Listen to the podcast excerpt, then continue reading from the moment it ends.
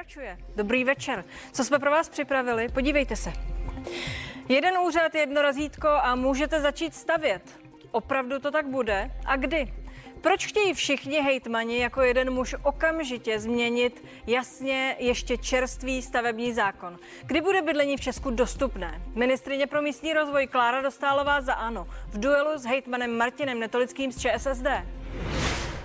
Jak pomalu vlastně stavíme a proč? Jak se to projevuje v cenách bytů? Jak dlouho v Česku vyděláváme na 70-metrový byt? Čísla pro dobrou představu přinese do 360 stupňů ekonomický redaktor CNN Prima CZ Petr Musil.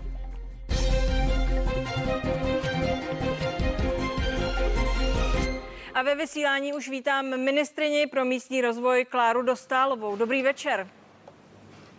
Dobrý večer vám i panu Hejtmanovi. Ano, zdravím i pana Hejtmana Pardubického kraje Martina Netolického. Dobrý večer, pane Hejtmane. Dobrý večer, zdravím také paní ministrině vedle diváků. Paní ministrině, jednoduše krátce, v čem se život eh, českých stavebníků zlepšil a ještě zlepší po přijetí stavebního zákona, o němž tady budeme mluvit? Část už funguje. Tak eh, zatím samozřejmě se nezlepšil, protože stavební nový stavební zákon bude vlastně vcházet život, v život opravdu pomalu. My jsme reagovali na připomínky Svazu města obcí a do stavebního zákona jsme dali přechodná ustanovení, tak aby přechod úředníků byl pom, eh, po, pozvolný. To znamená, včetně plné digitalizace a přechodu úředníků by to všechno se mělo spustit v polovině eh, červen, nebo v červenci 2023. Je pravda, že některé kroky samozřejmě už budeme činit před tímto datem datem, jako například prvnímu první vznikne nejvyšší stavební úřad, speciální stavební úřad, krajské stavební úřady a tak dále. Tedy všechny ty úřady zjednoduší život stavebníka, všechno bude jednodušší a kratší. Tak to je, paní ministrině? No pokud to řeknete takto, tak to tak určitě není. Prostě základem je samozřejmě změnění procesy ve stavebním zákoně, to je alfa omega, určitě digitalizace a hlavně opatření, které povedou k tomu, že se začnou dodržovat lhuty v České republice. To jsou problémy, které skutečně jsme museli řešit. No a ty lhuty můžete řešit pouze tak, že budete mít samozřejmě dostatečný a kvalifikovaný personál na to ty jednotlivé žádosti vyřizovat. Pane Netolický, jak to tež vidíte vy? Tak to, co zmínila paní ministrině, tak eh, s tím bych asi souhlasil. Eh, s tím asi nemáme problém, protože my jsme také chtěli eh, změnu stavebního práva a to bohužel ale nastalo, nebo já řeknu to takhle, spíš se domnívám, že to, co zmínila paní ministrině, tak toho bylo možné dosáhnout také bez těch zásadních institucionálních změn, protože tomu se příliš nikdo nevěnoval, respektive pouze odborníci ale nás nyní čeká de facto největší reforma veřejné zprávy za posledních 20 let a domníváme se, že těch cílů, které si stavební zákon vytyčil, včetně lhůt, včetně těch procesních záležitostí, hmotně právních záležitostí, eh, tak bylo možné dosáhnout bez toho, aniž by došlo k odluce, řekněme, té přenesené působnosti v oblasti stavebnictví z obcí a krajů na státní stavební zprávu, protože rozbíháme proces, který bude stát daňového poplatníka opravdu velmi mnoho peněz. A to je důkazem i to, že ministerstvo vnitra jako koordinátor veřejné zprávy v České republice eh, s tou institucionální změnou nesouhlasilo. Nesouhlasí s ní stále a e, my jako hejtmané upozorňujeme především na to, že termíny, které jsou e, dány stavebním zákonem, jsou šibeniční, téměř nerealizovatelné a e, i po několika setkáních, které jsme měli na úrovni ředitelů krajských úřadů s paní náměstkyní, paní ministrině Dostálové nebo i v rámci dalších setkání, tak těch otazníků je tolik, že opravdu my navrhujeme, aby se účinnost stavebního zákona o rok odložila a ta institucionální změna ještě byla přehodnocena v rámci nové poslanecké sněmovny, protože návrh zákona byl protlačen silou eh, proti vůli územních partnerů asociace krajů, svazu města obcí, protože eh, ti všichni eh, zcela nesouhlasili s tou institucionální změnou, to znamená vstupení do, vstupu do, té, do toho stávajícího modelu. Mimochodem, jenom pro zajímavost, k nám se připojili i odbory z oblasti veřejné zprávy a e, i celá řada dalších odborníků. Čili neexistuje společenská změna na této zcela zásadní změně struktury veřejné zprávy a my se k tomu chceme vrátit, protože poslanecká sněmovna hlasovala, přehlasovala dokonce Senát. Senát hlasoval jednotně proti e, návrhu stavebního zákona v této podobě a to je zcela ojedinělé. Čili my opravdu žádáme, aby jsme se e, v novém složení poslanecké sněmovny v vrátili zpátky a probírali jsme to podstatné. A to zmínila paní ministrině. To je proces, eh, to jsou ty záležitosti eh, týkající se tedy zkrácení lhut a podobně, ale rozhodně to nejsou ty fatální změny v organizaci veřejné zprávy. Díky za to schrnutí, pane Netolický. Paní Dostalová, já se zeptám úplně jednoduše a jasně. Pan Netolický říká, že není v tom schoda i mezi těmi, kterých se to bezprostředně týká. Slyšíte to poprvé nebo víte to celou dobu, že ani ti úředníci, ani hejtmané, ani ty úřady, kterých se to dotýká, to takhle nechtěli a mají proto tyhle argumenty? Tak já bych asi do toho eh, teď nevnášela to úřednictvo, protože tam to skutečně není jednotný názor. To, že s tím nesouhlasili samozprávy a nesouhlasili s tím hejtmané, to je pravda, to vím od samého začátku. Proto taky byly navržené od začátku dva modely.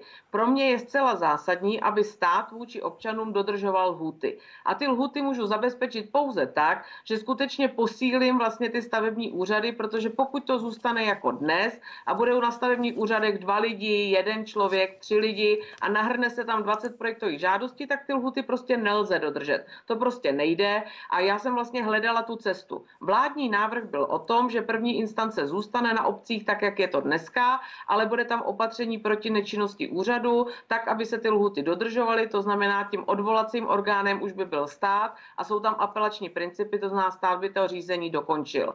K tomuto modelu nebyla dohoda, dohoda ve poslanecké sněmovně bylo na tom čistém oddělení státní zprávy od samozprávy, což tedy vlastně podpořila jak legislativní rada vlády, tak i nejvyšší správní soud, protože on říkal, že to stavební právo prostě v České republice správně nastaveno není, že oni, pokud k tomu dojde, musí judikovat systémovou podjatost a jenom pro vaši informaci třeba na Slovensku obec sama sobě nemůže povolovat projekty právě z důvodu systémové podjatosti. Tak a jsme eh, v Česku. Pane hejtmane, prosím, krátce reagujte na tyhle konkrétní argumenty a já bych se dál ptala eh, za ty stavebníky úplně jednoduše, ne po těch předpisech, ale po tom, co za nimi je. Pane Netalický, prosím, reagujte. No, já s paní ministrní dlouhodobě nesouhlasím, protože spojený model, ten stávající, může být aplikován. Samozřejmě souhlasím s tím, že malé stavební úřady eh, mohou eh, do jisté míry zaniknout, protože jich máme skutečně mnoho, ale to neznamená, že musíme dělat restrukturalizaci celé veřejné zprávy. Eh, úřednictvo bych do toho vzal, protože právě úřednictvo bude vykonávat stavební právo a pokud už dneska máme avíza, že bude problém s přechodem úředníků, protože tady má existovat jakási trojstraná dohoda ale eh, jenom upozorňuji, že tady neexistuje žádná velká motivace úředníků přecházet, čili můžeme se dostat také do určité personální nouze při výkonu stavebního práva. To, to, to neustále opakujeme a to není uh, slyšeno. Druhá pane, věc, pane, paní ministrině moc dobře ví. Říkáte, že není ano. slyšeno. Mně pořád není jasné. Tohle, vy jste přeci uh, vysloveně ti, kteří by měli spolupracovat na takovém zákoně. Ten zákon prošel za okolností, které jste tu popsal, i paní ministrině je popsala. Vy jste měli připomínky velmi konkrétní a vy teďko vlastně od vás slyším, že napadáte tu podstatu eh, celé té věci, že s tou nejste spokojeni Ale... a říkáte, že jste nebyli slyšeni. Chcete říct, že nikdo nevyslechl názory hejtmanů a úřadů, o kterých se tady jedná? Naprosto přesně tak to je eh, protože 99% tajemníků, a to mám statistiku ministerstva vnitra, tajemníků obecních úřadů, je zcela zásadně proti té institucionální části reformy. V tom případě Stejně vás tady, promiňte, pane Netolický, zastavím. Paní ministrině, já se zeptám jako like, je to vůbec možné, že projde zákon, který se bezprostředně týká všech těch lidí a 99% jejich šéfů, když to řeknu velmi jednoduše, eh, s tím nesouhlasí s principem celým? Tak znova si musíme říct principy stavebního zákona. My jsme samozřejmě měli připomínkové místa, ať už jsou to kraje nebo jednotlivé nebo svaz města obcí. My jsme e, připomínkové místa vypořádávali a to, že vlastně došlo k politickému rozhodnutí o tom institucionálním modelu, protože my v těch ostatních aspektech jsme víceméně ve shodě. Tam skutečně došlo k tomu, k tomu vlastně rozporu v rámci toho institucionálního modelu, ale já si musela položit otázku, buď chci dodržovat lhuty, nebo nechci dodržovat lhuty. Když je chci dodržovat, tak skutečně potřebuji, aby úředníci byli zastupitelní, aby se a stavebníkovi už nestalo, že narazí na dveře, kde bude zavřeno pro nemoc, pro jakýkoliv důvod, protože ty úředníci dneska se a zastupovat promiňte, nemohou. A to paní ministře zaručuje tenhle zákon, že se to nestane? v plné nahotě se to ukázalo teď na tornádu, kdy je potřeba posílit Břeclav a Hodonín a není jak. Takže to jsou přesně ty problémy, na které my jsme reagovali. A my jsme věděli, že jsme nejsme schopni se samozřejmě na tomto institucionálním modelu dohodnout, proto to byla i politická dohoda a znova říkám, že vláda Ne, ten ne, ne, model ne. schválila. To znamená, my jsme skutečně prošli tím, aby vlastně tam, ten model byl o tom, že eh, ten apelační princip a ten odvolací už byl státní stavební úřad. Děkuji, paní ministře. Jenom připomínám, že jste prosadili ten zákon i s tím, že když jsme u té vlády, že ministerstvo vnitra, které má mimochodem tedy na starosti koordinaci veřejné zprávy, mělo k tomu vážné připomínky, které nikdo nevyslechl. Nicméně vy, pane hejtmane, eh, chcete hlasitě Ale nesouhlasit, paní redaktorko, prosím. to, co vy říkáte, zase není pravda, já se omlouvám. A jak to Jo, tedy je? samozřejmě, že jsme ministerstvem Paní Ministerstvem ministryně- vnitra Já jsme jednali. Znova říkám, s argumentací stavební Kláry právo Dostálové. je kompetence státu v přenesené působnosti. Stát si za to platí 4 miliardy ročně. To znamená, stát se rozhodl, Eh. že si tuto kompetenci bude vykonávat sám. Děkuji. Pane Netolický, prosím, reagujte. Ne, to je zcela, zcela zkreslená záležitost. Já tady mám dopadovou studii ministerstva vnitra, která zcela kritizuje a říká, že nesouhlasí s institucionální změnou. Eh, Mluvil jsem s panem náměstkem eh, Vokáčem, který je teď nový po panu náměstku Mlsnovi, eh, s dalšími pracovníky ministerstva vnitra a trvají na tom, že ty institucionální změny můžou eh, udělat větší škodu než užitku.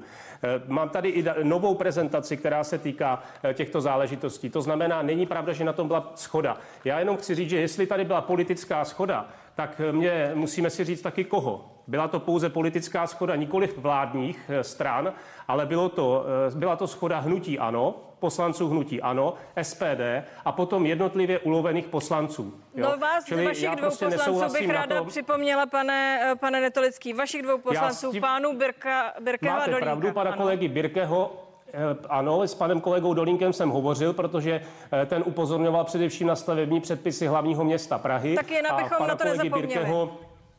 Já jenom chci ale říct, eh, že stejně to bylo eh, pro- prohlasováno 104 hlasy, to znamená, paní ministrině měla zajištěnou podporu od eh, nezařazených poslanců a poslanců KSČM. Takže tady vznikla jakási koalice ad hoc, ano, SPD, KSČM a jednotlivců. Pojďme k těm lidem. Pojďme si uvést příklad, protože oba se shodujete asi na tom, že jde tady o, ten, o to, aby ti úředníci se rozhýbali, aby lidé nečekali roky na nějaká vyjádření. Uh, byly tam různé nástroje, jako fiktivní souhlas. To už je uh, momentálně v běhu, paní ministrině, ten fiktivní souhlas, aby nemusel člověk uh, čekat déle než 30 dní na vyjádření nějakého úřadu k tomu, aby mohl začít stavět?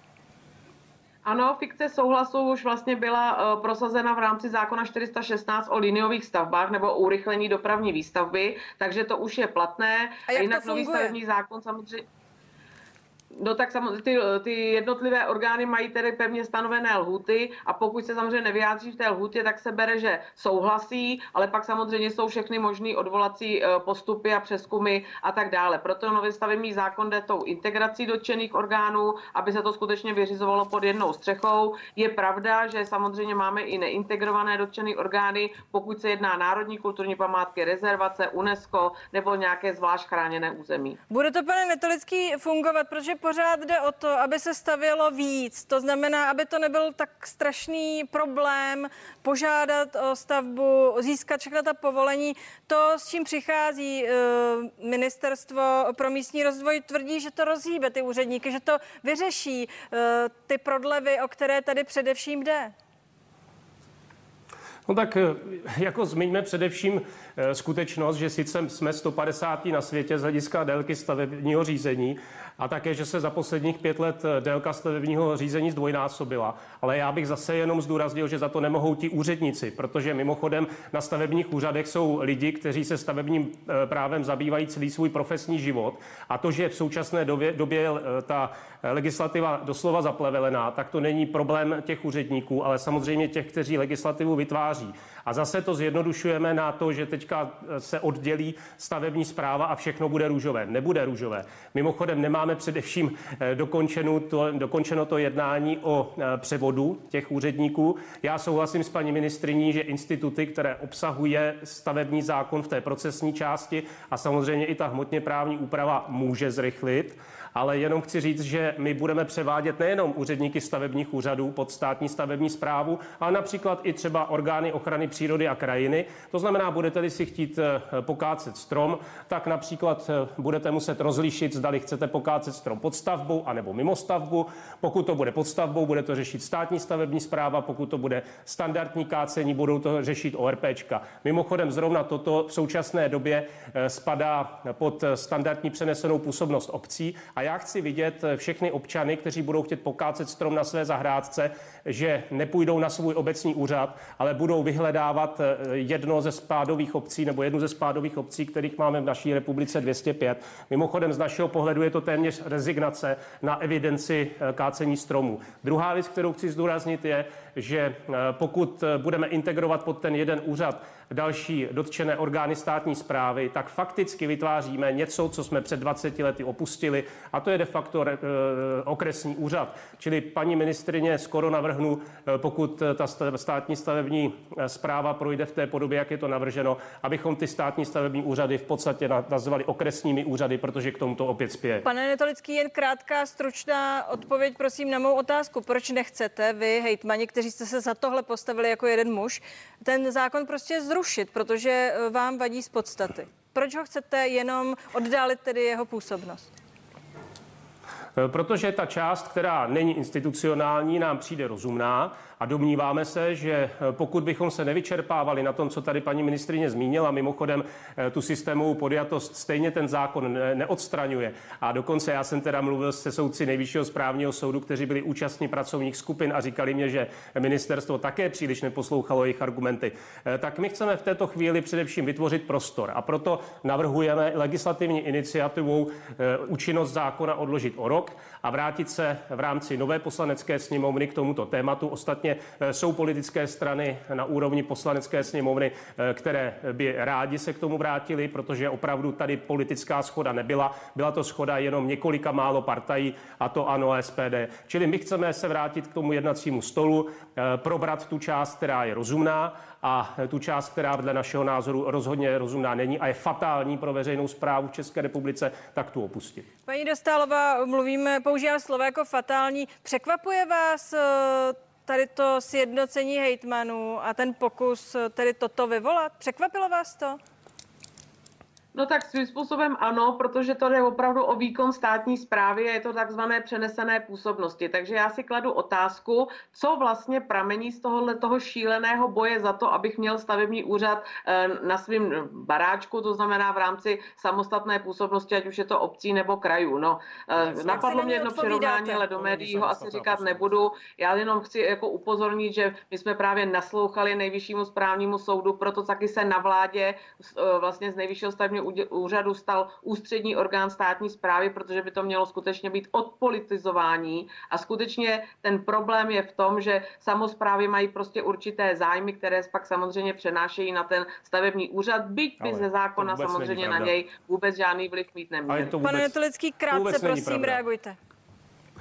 Prostě to není pravda. Klára Dostálová to moc dobře ode mě ví, že já e, u nás na úřadě jsem se se stavebním úřadem nesetkal za svých devět let, protože my jsme druhostupňový orgán, k nám jdou pouze odvolačky a já bych rád, aby paní ministrině vůbec nenaznačovala, co v tom může být. To zase si kladu já otázky, jak je možné, že ten zákon připravovala hospodářská komora, respektive advokátní kancelář na objednávku MMR a proč nakonec není ten kompromisní návrh, který paní ministrině slíbila panu e, předsedovi Františku Luklovi eh, ze Svazu města a obcí a proč je nakonec prosazen silou tento, tento návrh a tato varianta. Já vůbec ty spekulace odmítám a já bych rád, aby Klára Dostálová takto neargumentovala, protože to opravdu není možné. Paní Dostálová vám na to odpoví. A ministerstvo vnitra zcela zásadně tento návrh zákona odmítlo. instance na obcích.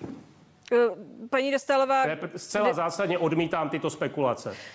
Pane Netolický, díky, že jste s námi byla. Poprosím paní ministrině, aby s námi ještě zůstala. Děkuji vám. Taky na Paní ministrině, eh, já doufám, že jste se neodpojila, že se stále slyšíme, protože k nám se ano, ještě připojil slyším, můj kolega uh, Petr Musil. Petře, dobrý večer. Dobrý večer, díky za pozvání. Už to tady uh, zaznělo. Jsme, co se týče složitosti, respektive jednoduchosti toho stavebního řízení 157. na světě. Paní ministře, co udělat pro to, abychom byli třeba řekněme v první padesátce. Je to tenhle zákon, o kterém jsme tady diskutovali, co nás do té první padesátky posune? Tak já, já děkuji za tuto otázku. Ano, je potřeba to vnímat ten nový stavební zákon jako mozaiku mnoha kroků, aby k tomu zrychlení skutečně došlo. To znamená odstranění pingpongu, to znamená zavedení apelace, zjednodušení projektových dokumentací, zjednodušení těch procesů, no a ve finále i ta institucionální změna, aby skutečně tím stavebním právem se zabývalo tolik takový počet lidí, aby se ty projekty daly stíhat v těch hůtách, které jsou nastaveny ať už správním řádem nebo s tím novým stavebním zákonem. A ten, ta samozřejmě ta debata o tom, zejména bydlení a tak dále, jenom v Praze prostě vysí v povolovacích procesech 120 tisíc bytů, prostě povoluje se to pět a více let, tak to samozřejmě prostě zrychlit musíme, jinak se k tomu dostupnému bydlení asi rychleji nedostaneme. Díky za tu reakci, Petře. Poslouchal si tu předchozí debatu a teď říká paní ministrině to, co říká. Co ty na to? Jak ti to zní? No mě z té debaty vychází uh, takový ten typický přístup státu, že když něco nefunguje, tak vymyslíme nějaký úřad, vymyslíme nový zákon a nastane ráj na zemi. Pokud jsem dobře poslouchal, tak paní ministrině tvrdí, že tím největším problémem je nedodržování lhůt a nedostatečný počet úředníků. Tak mě zajímá, proč se vlastně nedodržují zákonné lhůty a kde chce vzít dostatečné množství dostatečně kvalifikovaných lidí, protože víme, že opravdu eh, stavební legislativa to je svým způsobem peklo na zemi. Praktická otázka, paní ministrině, kde chcete ty lidi vzít? Ne, já odpovím na to, na co se pan Musil skutečně ptal, proč se nedodržují huty. No na to si odpovíme všichni sami.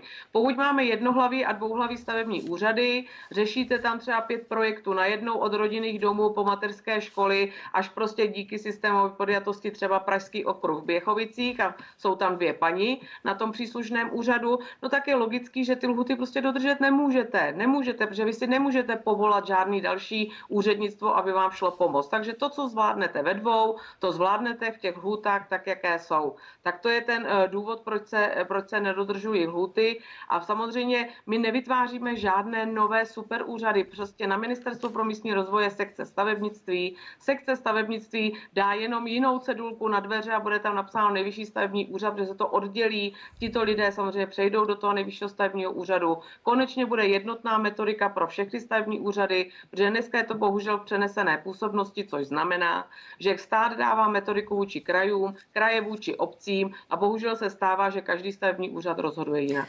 Pro mě jako pro lajka, když dovolíte, tak se jenom doptám. Pořád není srozumitelné, jak eh, při té nové struktuře přinutíte ty úředníky, aby ty lhuty plnili, protože upřímně řečeno i v té stávající struktuře ty lhuty mají, ale zkrátka a dobře, protože nejsou pod sankcí, tak je nedodržují a pak se čeká nekonečně dlouho na papíry, které je potřeba schromáždit k tomu, abych mohla eh, to stavební povolení získat. Pokud budeme mluvit u domů, je to nějaký vyšší, vyšší desítky eh, papírů, které musí ten člověk sehnat a donést na ten stavební úřad, aby dostal povolení. U stavby, kdy budeme mluvit třeba přípoj, propojit D1 s Hradeckou uh, dálnicí, tak to je 270 různých úřadů, které se k tomu musí vyjádřit a čeká se na to roky. A ne proto, že by to tak bylo, ale protože ti úředníci zkrátka dobře ty lhuty nedodržují, protože nejsou pod sankcí. To se změní?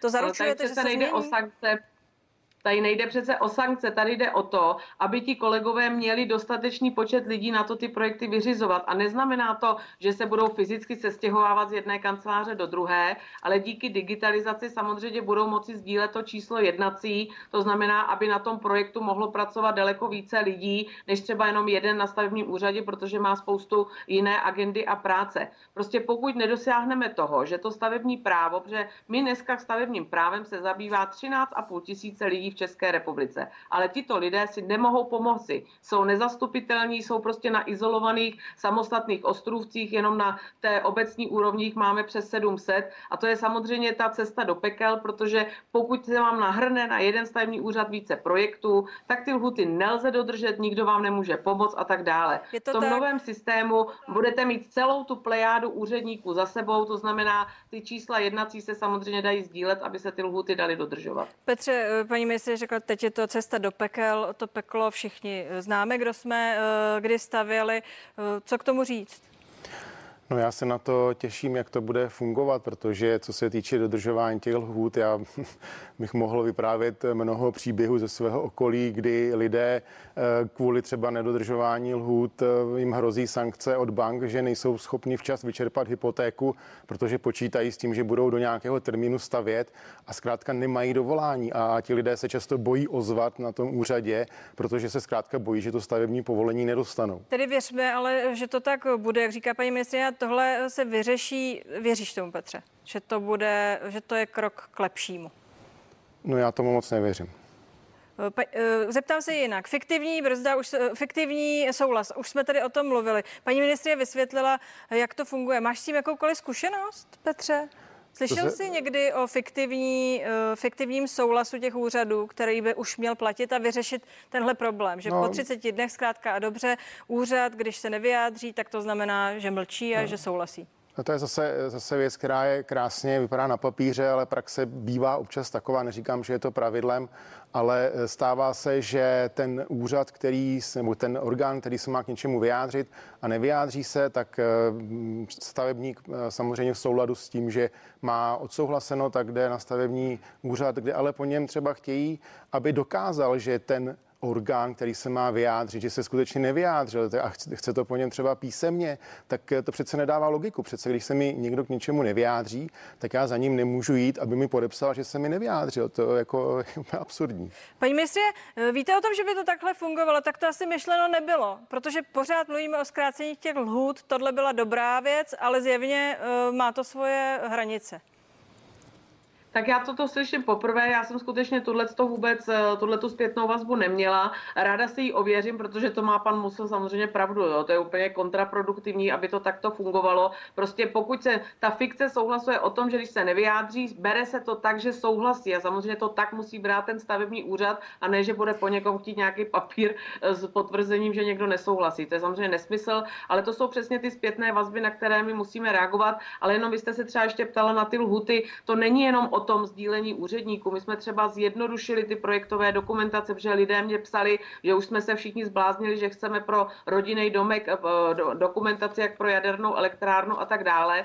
Dali jsme takzvané zjednodušené řízení, to znamená, může to být jako první úkon v řízení, vydáno stavební povolení, pokud jste na svém pozemku dva metry od souseda, takže to je takzvané eh, vlastně ty drobné stavby nebo zjednodušené eh, řízení jako takové. Petře, pojďme si říct, jak jsme na tom, co se dostupnosti Eh, bydlení eh, týče za posledních, řekněme, sedm let?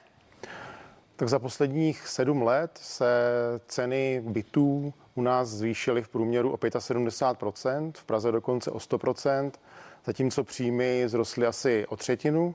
Výrazně se, eh, výrazně se snížila dostupnost bydlení v tom smyslu, že dnes na 70-metrový byt vyděláváme v průměru více jak 12 let před eh, nějakými sedmi lety to bylo něco málo přes sedm let. A odborníci se shodují na tom, že ten hlavní problém je v nedostatečné nabídce na trhu s bydlením. To znamená, že se málo staví. A s tím tedy asi souvisí to stavební řízení, je to tak? Přesně tak.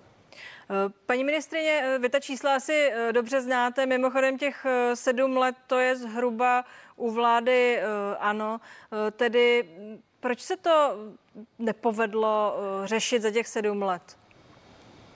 No to je správná výtka. Na druhou stranu vlastně kolegové šli vždycky cestou novely stavebního zákona. A to musím říct, že prostě nebylo správná cesta, protože co novela, to nové razítko. Takže my jsme prostě na to museli jít opravdu jako na zelené louce, postavit to stavební právo trošičku jinak, aby ty věci na sebe navazovaly, aby byly funkční. Možná ještě bych zmínila jednu problematiku. Jo? Ono se to všechno vztahuje ke stavebnímu povolení jako takovému, ale tomu předchází územní plánování. A tady musím říct, že to opravdu je plně gesci jednotlivých obcí, protože oni samozřejmě dávají zadání, schvalují územní plán. A tady eh, opravdu to schvalování územních plánů je tedy někdy běh na dlouhou trať, proto v tom novém stavebním zákonu jsme se snažili i zjednodušit ty procesy, jako například odstranění námitek a tak dále, jo, to aby to veřejné projednání a společné projednání mohlo být v jeden den, aby jsme prostě ty postupy trošičku urychlili. Petře, ty přikivuješ, souhlasíš? Já souhlasím, že to územní plánování opravdu je velmi nepružné. Eh, řekni mi, eh, co si myslíš, že by se dalo udělat, Petře, pro zvýšení dostupnosti bydlení obecně? Řekli jsme, jak špatné to je. 12 a půl roku vyděláváme na 70-metrový byt. V Česku, četl jsem, že v Irsku na ten týž byt vydělávají Irové eh, tři roky. Co se má stát podle tebe? Rychle. Tak kromě toho zjednodušení, aby se teda začalo stavět e, rychleji, tak jsme slyšeli i nějaké nápady, že by se měli třeba, že by, že by měl stát stavět sociální byty. Já se tedy ptám, kde ty byty jsou. E, další pokus tady byl, že stát eh, vyčlenoval nějaké půjčky pro mladé. To je ale kapka v moři, tam loni šlo asi 200 milionů korun, jenom řeknu, že v srpnu se poskytly hypotéky za více než 33 miliard a moc dalších nástrojů mě popravdě nenapadá. Paní ministrině, pokud budete vládnout, máte asi 15 vteřin, abyste řekla, co uděláte jako první, aby se tohle zlepšilo, protože palčivý problém to zjevně je.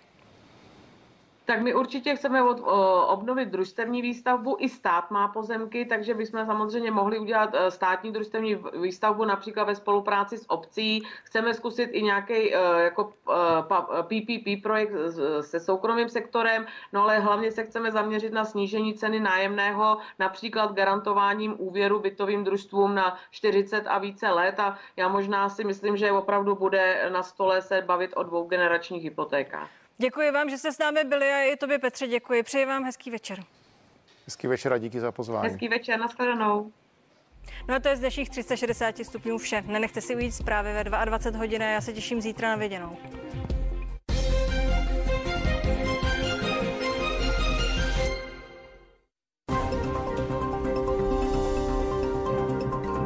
Předvolební boj vrcholí. Lídři stran, hnutí a koalic se přes raky diváků ve studiu CNN Prima News i u televizních obrazovek poprvé utkají tváří v tvář v bitvě